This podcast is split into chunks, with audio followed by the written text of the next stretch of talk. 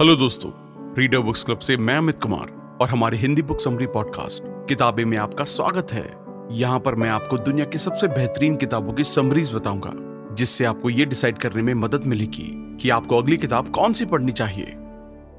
आज हम बात करेंगे एक बहुत ही अमेजिंग बुक के बारे में, जो आज के बाद आपके कुछ भी सीखने के प्रोसेस को आसान कर देगी। इस बुक का नाम है अल्ट्रा लर्निंग जिसे स्कॉट यंग ने लिखा है।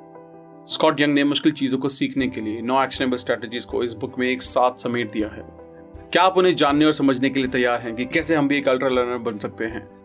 अल्ट्रा लर्निंग का मतलब है स्किल और नॉलेज को जल्दी से हासिल करने के लिए इंटेंस और सेल्फ डायरेक्टेड लर्निंग प्रोजेक्ट्स को सीखना। यह आसान नहीं है, आपको इसके लिए वक्त निकालना होगा और साथ ही बदलाव और पर्सनल ग्रोथ के साथ जुड़ी फ्रस्ट्रेशन का सामना करने के लिए मजबूर होना पड़ेगा। अल्ट्रा लर्निंग आप पर मेंटल इमोशनल और यहाँ तक कि फ़िज़िकल दबाव डालेगी। आपकी खुशी के सबसे बड़े पल आसान चीज़ों को करने से नहीं आएँगे। अल्ट्रा लर्निंग से आपको वो रास्ता मिलेगा जिससे आप उन चीज़ों में माहिर हो सकते हैं जो आपको बहुत ज़्यादा सेटिस्फैक्शन और सेल्फ कॉन्फिडेंस देगा। अल्ट्रा लर्निंग आपकी हमेशा बदलती और कॉम्पिटेटिव दुनिया में आगे बढ़ने और खुद को बदलने में मदद कर सकती है। इससे भी बढ़कर ये आपको एक्सपैंड करने में मदद करती है। ये आपको भरोसा दिलाती है कि आप वो चीज़ कर सकते हैं जो आप पहले नहीं कर पाते थे। ऐसे नौ यूनिवर्सल प्रोजेक्ट्स हैं जो अल्ट्रा लर्निंग प्रोजेक्ट के अंदर आते हैं।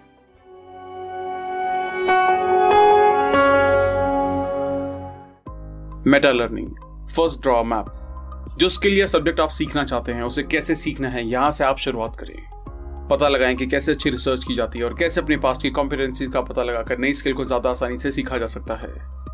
क्या आप जानते हैं कि यह समझना कि फ्रेंच वोकेबलरी कैसे काम करती है, आपकी चाइनीज़ सीखने में भी मदद कर सकता है।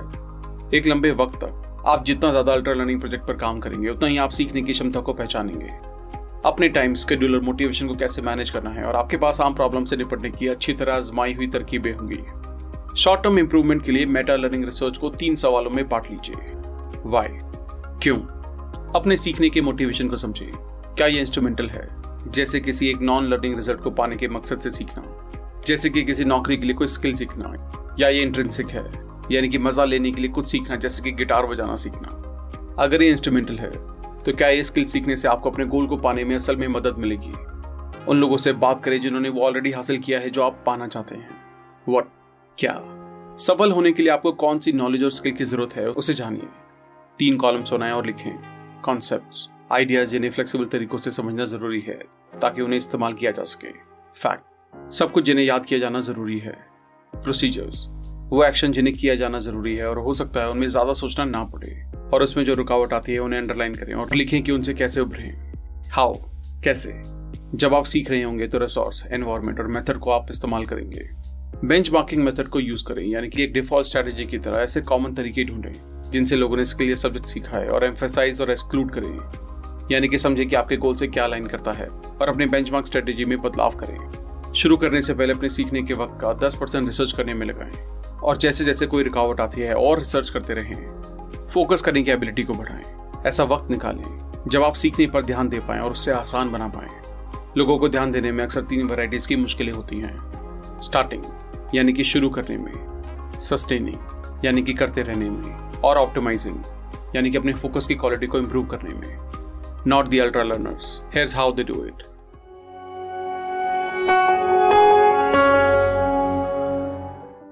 failing to start focusing क्या आप ध्यान देने में फेल हो रहे हैं और काम को टाल रहे हैं? जब आप काम को टालते हैं तो वो काम जो आपको करना चाहिए, उसे करने की जगह आप कुछ और करते हैं। इस परेशानी को सुलझाने के लिए, पहचाने कि आप कब टाल रहे हैं और उसका रिकॉर्ड रखें। खुद से पूछे कि उस पल में कौन सा लालच, ज़्यादा दमदार है। कोई और काम करना, जैसे कि कुछ खाना, अपना फ़ोन चेक करना, एक झपकी लेना, या जो आप करते हैं उसे करने से बचना, क्योंकि आपको लगता है कि वो अनकंफर्टेबल दर्दनाक या फ्रस्ट्रेट करने वाला होगा। काम करना शुरू करें। चिंता खत्म होने में अक्सर कुछ ही मिनट्स लगते हैं। यहाँ तक कि कुछ बेकार के कामों के लिए भी।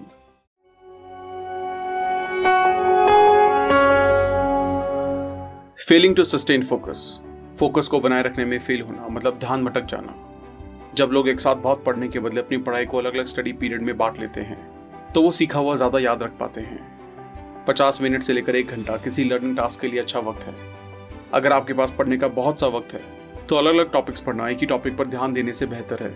आखिर में, आसपास के माहौल से भटकने नेगेटिव इमोशंस दिन में सपने देखने से बचें, इन्हें किसी भी कीमत पर अवॉइड करें।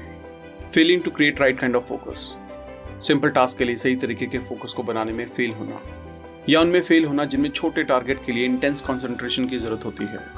जैसे कि एक डार्ट फेंकना या बास्केटबॉल शूट करना, आपको बहुत ज़्यादा मानसिक ध्यान की ज़रूरत है, जिससे गहरी अलर्टनेस की भावना पैदा होती है। घर के एक शांत कमरे में काम करना सबसे आइडियल एनवायरमेंट हो सकता है।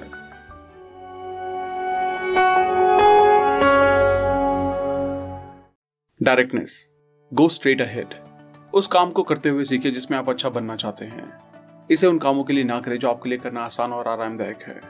हम किताबों लेक्चर्स या ऐप से सीखते हैं। ये मानते हुए कि वो हमें असल चीज़ों में भी बेहतर बना देंगे। सीखने का सबसे आसान तरीका है कि उस काम को करते हुए बहुत सा वक्त बिताना, जिसमें आप अच्छा बनना चाहते हैं। यह हम चार टेक्टिक्स को फॉलो कर सकते हैं।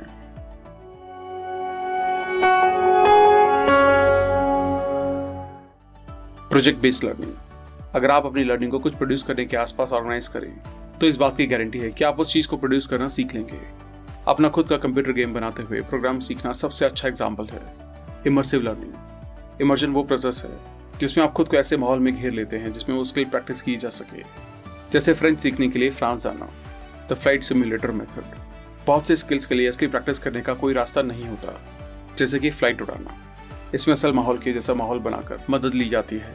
दी ओवर किल अप्रोच इस तरीके में आप खुद को ऐसे माहौल में डालते हैं, जहाँ डिमांड बहुत हाई होती है तो आपके लिए किसी इंपॉर्टेंट लेसन या फीडबैक को मिस करना मुश्किल होता है। जैसे कि पब्लिक स्पीकिंग की वर्ल्ड चैंपियनशिप में कम्पीट करना।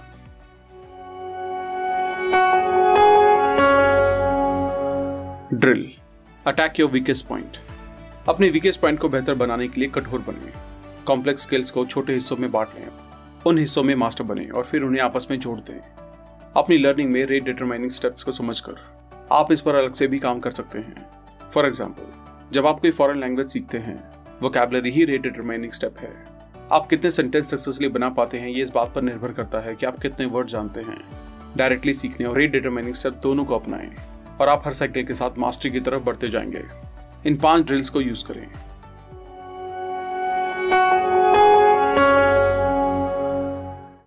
टाइम स्लाइसिंग एक ड्रिल बनाने का सबसे आसान तरीका है कि एक्शंस के लंबे सीक्वेंस के लिए अलग से वक्त निकालें। ऐसा अक्सर म्यूजिशियन करते हैं। वो गाने का सबसे मुश्किल हिस्सा पहचानते हैं। परफेक्ट होने तक उसकी प्रैक्टिस करते रहते हैं और फिर उसे वापस गाने से जोड़ देते हैं। कॉग्निटिव कॉम्पोनेंट्स कभी कभी आप एक स्पेसिफिक कॉग्निटिव कॉम्पोनेंट को प्रैक्टिस करना चाहेंगे, लेकिन किसी स्लाइस टाइम में नहीं। ऐसे केस में प्रैक्टिस करते हुए कंपोनेंट पर ध्यान दें। बाकी सब उसी वक्त में अप्लाई हो जाएगा। एग्ज़ाम्पल के लिए, बिना प्रॉपर ग्रामर लगाए, उनको कैसे बोला जाए उस पर ध्यान दें, या शब्दों के मतलब पर ध्यान दें। द कॉपी कैट कभी कभी कोई दूसरा काम किए बिना, एक कंपोनेंट को प्रैक्टिस करना इम्पॉसिबल होता है। स्किल्स के उन हिस्सों की कॉपी करके, जिनकी आप प्रैक्टिस करना नहीं चाहते हैं। आप सिर्फ़ उस कंपोनेंट पर ध्यान देते हैं, जिसकी आप प्रैक्टिस करना चाहते हैं। द मैग्नीफाइंग क्लास मेथड इस मेथड का मतलब है किसी स्किल के एक कंपोनेंट पर ज़्यादा वक्त देना। फॉर एग्ज़ाम्पल ईमेल मार्केटिंग की प्रैक्टिस करते हुए, सेल्स ईमेल के लिए 20 अलग सब्जेक्ट लाइन्स लिखना प्री रिक्विजिट चेनिंग बहुत से अल्टर लर्नर बिना सभी प्री रिक्विजिट को समझे।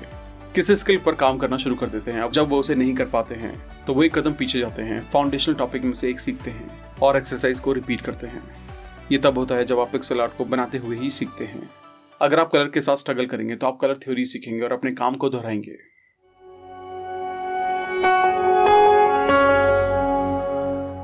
Retrieval test to learn testing का मतलब नॉलेज को पाना नहीं है, बल्कि उसे बनाने का एक तरीका है।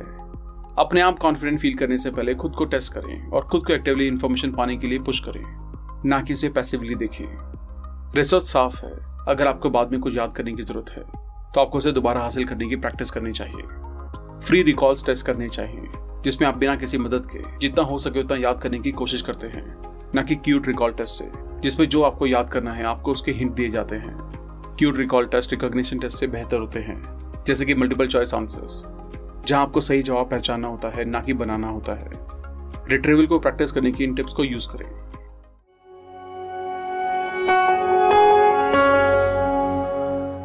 फ्लैश कार्ड्स सवाल और जवाब के बीच पेड एसोसिएशन को समझने के लिए फ्लैश कार्ड बहुत सिंपल और इफ़ेक्टिव तरीका है। फ्री रिकॉल एक किताब का सेक्शन पढ़ने के बाद या किसी लेक्चर में बैठे हुए।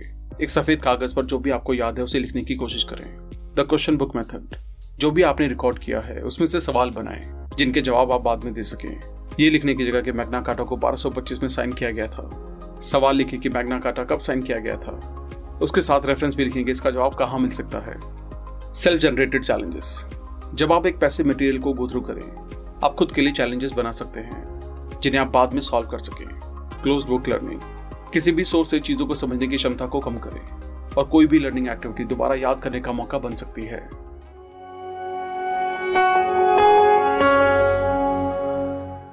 Feedback don't dodge the punches feedback थोड़ा हार्श और अनकंफर्टेबल होता है। बिना अपने घमंड को बीच में लाए, इसका इस्तेमाल करना सीखें। शोर में से सिग्नल ढूंढे, ताकि आपको पता हो कि आपको किस पर ध्यान देना है और किसे इग्नोर करना है। एक बार आपको फीडबैक लेने की आदत पड़ गई तो ये बिना इमोशनली ओवर रिएक्ट किए। जिससे फ्यूचर लर्निंग के लिए गाइडेंस मिल सके। यहाँ तीन अलग अलग तरह के फीडबैक हैं जो ऑलर लर्नर चाहते हैं।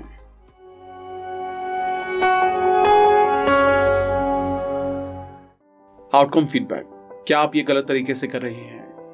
यह आपको ये बताता है कि आप ओवरऑल कैसा कर रहे हैं, पर यह आइडिया नहीं देते हैं कि आप अच्छा कर रहे हैं या बुरा कर रहे हैं। ऐसा फीडबैक एक ग्रेड की फॉर्म में हो सकता है, जैसे पास या फेल ग्रेड ए बी या सी जब भी कोई नया प्रोडक्ट मार्केट में उतरता है तो हर एंटरप्रेन्योर इस तरह के फीडबैक का सामना करता है। इंफॉर्मेशनल फीडबैक आप क्या गलत कर रहे हैं? इससे आपको पता चलता है कि आप क्या गलत कर रहे हैं। पर ज़रूरी नहीं है कि आपको यह भी बताएँ कि इसे ठीक कैसे करना है। इस तरह का फीडबैक तब पाना आसान होता है जब आप फीडबैक सोर्स का रियल टाइम एक्सेस पा सकें। इटली में इटालियन लैंग्वेज को प्रैक्टिस करने से इन्फॉर्मेशनल फीडबैक मिलता है। जब आप किसी गलत वर्ड का इस्तेमाल करते हैं तो किसी इंसान के कन्फ्यूज़ होकर घूरने से आपको सही वर्ड का पता नहीं चलेगा। पर आपको ये पता चल जाएगा कि आप गलत जा रहे हैं। करेक्टिव फीडबैक आप जो गलत कर रहे हैं, उसे कैसे ठीक कर सकते हैं? ये सबसे अच्छा फीडबैक होता है। ये आपको ना सिर्फ़ ये बताता है कि आप क्या गलत कर रहे हैं, बल्कि ये भी बताता है कि कैसे उसे ठीक करना है। इस तरह का फीडबैक अक्सर कोच मेंटोर या टीचर से मिल सकता है।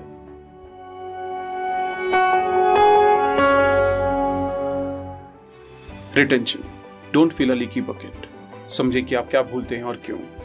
चीज़ों को याद रखना सीखें। सिर्फ़ अभी के लिए नहीं, बल्कि हमेशा के लिए।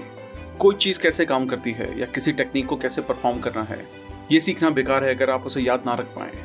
अबिंग हाउसेस फॉरगेटिंग कर्व ये दिखाता है कि हम चीज़ों को सीखने के बाद भी जल्दी से भूल जाते हैं। भूल जाना डिफ़ॉल्ट है, न कि एक्सेप्शन इसलिए अल्ट्रा लर्नर ने फॉरगेटिंग के खिलाफ जंग जीतने के चार मैकेनिज्म बनाए हैं।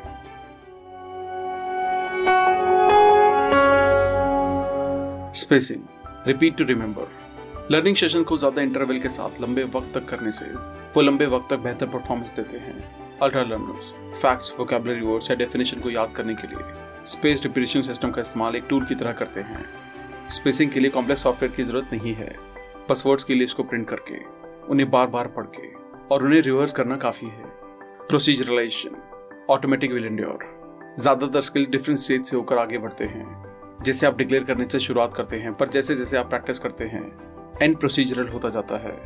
इसका परफेक्ट एग्ज़ाम्पल है टाइप राइटिंग इस कॉन्सेप्ट को अप्लाई करने के लिए प्रैक्टिस के खत्म होने से पहले इंश्योर करें कि नॉलेज की कुछ क्वांटिटी प्रोसीजरल है या कुछ स्किल्स को प्रोसीजरल बनाने के लिए एक्स्ट्रा एफर्ट डालें, जो दूसरी तरह नॉलेज के लिए क्यूज और एक्सेस पॉइंट की तरह काम करेगा। Overlearning practice beyond perfect additional practice अच्छा परफॉर्म करने के लिए ज़रूरी है। इससे मेमोरीज के स्टोर होने के वक्त को बढ़ाया जा सकता है।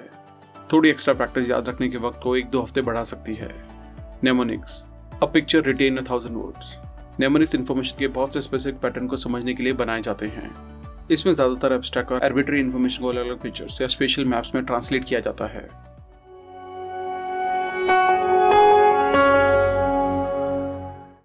Intuition dig deep before building up concept और स्किल को एक्सप्लोर करके अपने इंट्यूशन को बढ़ाएँ।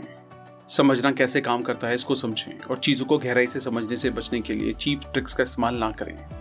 इंट्यूशन सुनने में मैजिकल लगता है, पर यह प्रॉब्लम से निपटने के ऑर्गेनाइज एक्सपीरियंस और पैटर्न से बनता है। किसी चीज़ को बहुत वक्त तक सिर्फ़ पढ़ना, गहरे इंट्यूशन को बनाने के लिए काफ़ी नहीं है।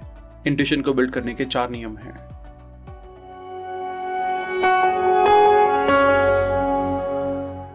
Don't give up on hard problems easily मुश्किल परेशानी से जल्दी हार ना माने। खुद को स्ट्रगल करने का वक्त दें। जब आप किसी परेशानी का हल ना ढूंढ पाए और हार मानने वाले हों तो एक टाइमर सेट करके खुद को दस और मिनट के लिए पुश करें। Prove things to understand them चीज़ों को समझने के लिए उन्हें साबित करें। आप हमेशा दूसरे लोगों के रिज़ल्ट को फॉलो करके महारत हासिल नहीं कर सकते हैं। इसके जगह मेंटली उन रिज़ल्ट को रिक्रिएट करने की कोशिश करें और समझें कि वो कैसे काम करते हैं। Always start with concrete example हमेशा एक ठोस एग्ज़ाम्पल के साथ शुरुआत करें। बहुत से लोग एब्स्ट्रैक्ट जनरल रूल्स को बहुत से एग्ज़ाम्पल देखने के बाद समझते हैं। जब एक सही एग्ज़ाम्पल सोचना पॉसिबल ना हो तो ये इस बात का सबूत है कि आपको वो चीज़ सही ढंग से समझ नहीं आई है। डोंट फूल योर सेल्फ खुद को बेवकूफ़ ना बनाएँ। जब आपको किसी सब्जेक्ट की नॉलेज ना हो तो आप अपनी ही एबिलिटीज को एक्सेस करने की क्षमता भी खो देते हैं। खुद को बेवकूफ़ बनाने की इस परेशानी से बचने का एक ही तरीका है कि बहुत से सवाल पूछें। Experimentation explore outside your comfort zone असली मास्टरी दूसरों के बनाए रास्तों पर चलकर नहीं आती है, बल्कि उन चीज़ों को एक्सप्लोर करने से आती है जिन्होंने अभी तक कल्पना ना की हो। जैसे जैसे आपकी स्किल बढ़ती है आपको अपने खुद का रास्ता ढूँढने के लिए एक्सपेरिमेंट करना चाहिए। तीन तरह के एक्सपेरिमेंटेशन होते हैं। एक्सपेरिमेंटिंग विद लर्निंग रिसोर्सेज आप जिन मेथड्स मटेरियल्स और रिसोर्स को सीखने में इस्तेमाल करते हैं, उनके साथ एक्सपेरिमेंट करें। इससे आपको ये समझने में मदद मिलती है कि आपके लिए बेस्ट क्या काम करता है। एक्सपेरिमेंटिंग विद टेक्निक जो स्किल आप बढ़ाना चाहते हैं, उसका कोई सब टॉपिक चुने। उसे सीखने में अच्छा खासा वक्त दें और फिर अपनी प्रोग्रेस को इवेलुएट करें। इससे आपको समझ आएगा कि आपको उस दिशा में आगे बढ़ना चाहिए या कुछ और चुनना चाहिए। एक्सपेरिमेंटिंग विद स्टाइल आपकी फ़ील्ड के दूसरे एक्सपर्ट के काम को समझने और डिस्कस करने में वक्त दें, ताकि आपके पास पॉसिबल स्टाइल की एक बड़ी सी लाइब्रेरी बन जाए, जिन्हें आप अपने काम में अडेप्ट कर पाए। तो दोस्तों अल्ट्रा लर्निंग उन चीज़ों पर मास्टरी हासिल करने में मदद करती है, जिनसे सेटिस्फैक्शन और सेल्फ कॉन्फिडेंस आता है। किस स्किल या सब्जेक्ट को कैसे सीखना है, ये सीखने से शुरुआत करें। जिस काम में आप अच्छे बनना चाहते हैं, उसे करके सीखें। कॉम्प्लेक्स स्किल को छोटे हिस्सों में बांटें, उन हिस्सों में मास्टरी हासिल करें और उन्हें फिर से जोड़ दें। भूल जाना डिफ़ॉल्ट है, ना कि एक्सेप्शन इंटिशन प्रॉब्लम को डील करने के बहुत सारे ऑर्गेनाइज एक्सपीरियंस और पैटर्न से बनता है। एक्सपेरिमेंट से अपनी मास्टरी का रास्ता बनाएँ। थैंक यू सो मच आज का एपिसोड सुनने के लिए धन्यवाद। और अगर आपको ये एपिसोड पसंद आया हो तो अपनी फेवरेट पॉडकास्ट ऐप पे ज़रूर सब्सक्राइब करना। फिर मिलेंगे एक और नई किताब के साथ।